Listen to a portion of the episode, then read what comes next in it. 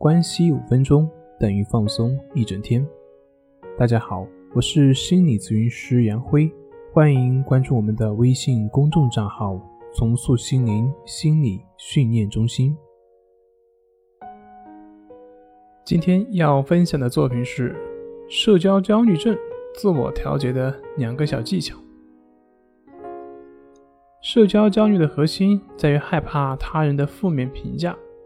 这种恐惧的关键就在于所谓的过度的自我关注这种思维上，而社交焦虑往往是对自己过于看重，往往过于在意自己而产生的一种负面的自我认识来观察自己。所以，我们应该怎么去克服社交焦虑障碍呢？下面我介绍两个小方法。下面我介绍两个小方法，帮助大家来应对社交焦虑。第一个是我们经常所说的，允许自己焦虑。面对焦虑的时候，最难解决的问题就是你必须要克服焦虑这个观念。面对焦虑的时候，最难解决的问题就是你认为必须要克服焦虑才可以的这个观念。这个观念比焦虑本身会让你更有压力感。当你在别人面前时感到焦虑，你会立刻想要去克服它，去压制它。但是，为什么一定要这么做呢？它让你可耻了？它有很大的破坏性吗？它让你紧张了吗？其实不是它让你紧张了，是因为你要克服它而导致你的紧张。所以，其实焦虑本身呢，它只是你生活的一部分。每个人都会有焦虑，就好像每个人都会开心一样。事实上，它并没有什么可怕的，你没有必要去控制它。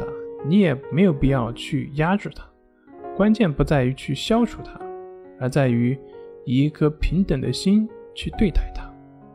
之所以会让你感到紧张、恐惧，是因为你想要消除它，你一定要消除它的这个观念。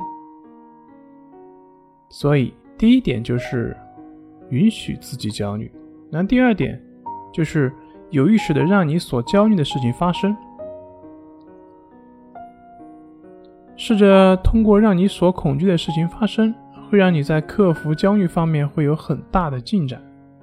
比如说你在演讲的时候害怕别人看到你发抖或者是出汗，那么就试试看你能不能出更多的汗，能不能让你的双手更剧烈的颤抖。通常你会发现，即便是这样，你也是做不到的，或者是即便你做到了，后果。也并不会如你想象中那么严重，因为没有那么多人会注意到你。当然，你也可以试着去做自己逃避的事情，比如说去跟陌生人打招呼啊，约别人出去啊，发言啊，演讲啊等等。这会让你的思维学会辨别危险的真伪，以便他在一些特殊的情况下不会乱拉警报。当你发现到自己所有的时间花在想象那些最糟糕的事情上面的时候，那么就把自己拉回来，以平和、平等的心去面对它。然后我们可以配合关系法的一些练习，在生活中去觉察自己，让自己回到当下。也许在那个当下，你就会发现，这些焦虑本身就只是一个纸老虎。好了，今天就分享到这里，咱们下回再见。